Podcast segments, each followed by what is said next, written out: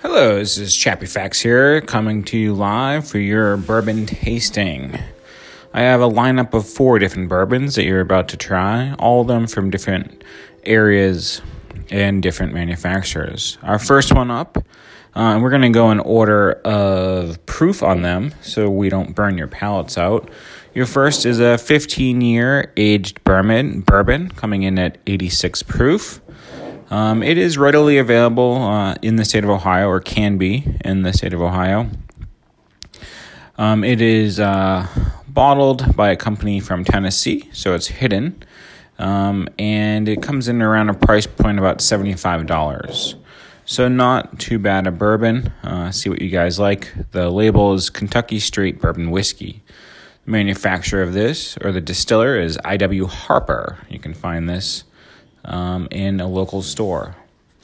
Next up is coming to us from Kentucky also. Well, this is distilled in Kentucky.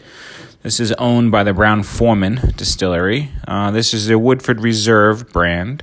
This is a Kentucky straight bourbon whiskey.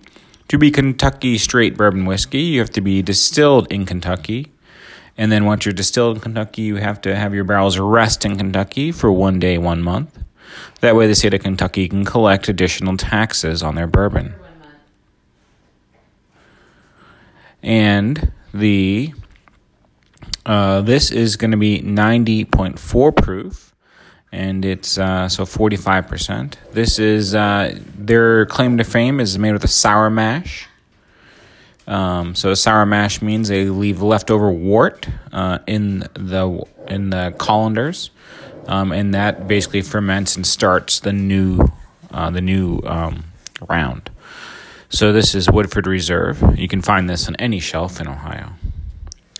Our next bottle is a pick that I picked specially uh, for this tasting. This is actually going to not be a Kentucky straight bourbon. This is a Tennessee whiskey. So Tennessee whiskeys can be a little distinct from Kentucky whiskeys. They can use a little different method um, to um, uh, distill or sorry to uh, bottle their bourbon. Uh, so they run this through a little charcoal filter at the end, so it's a little changed. Now, that being said, I didn't read any age statements to you guys. Um, this is a nine year aged bourbon. This has been hand selected for a liquor store uh, that I visited in Tennessee. This is going to come in at 103 proof. It's distilled. It's distilled in the Cascade Holler, according to the bottle. And the bottle has a bottle number on it. So uh, again, chilled chilled filter. This is George Dickel hand selected barrel, nine years old. It's bottled exclusively for merchant wine and spirits. And our last bottle is a barrel proof. So we've kind of gone up now in uh, in taste. Uh, sorry, in in proof number. So I'm bringing you uh, uncut, straight from the barrel, Elijah Craig. Elijah Craig is distilled by Heaven Hill, uh, located in Louisville. It's the only family-owned distillery left in the United States. Well, in large in Kentucky large distillery. This is a 12 year old statement, non chill filtered. So it's going to be a little different. So the Dickel you just drank is chill filtered.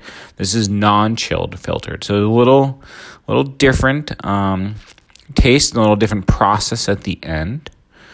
Um, this is, uh, you might need to add some water to this at 133 proof.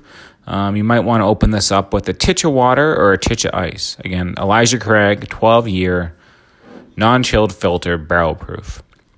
Well, I hope you guys enjoy this selection of bourbons that I have pulled from you. Some from Kentucky, some from Tennessee, at all different proof levels. The IW Harper was 15 years.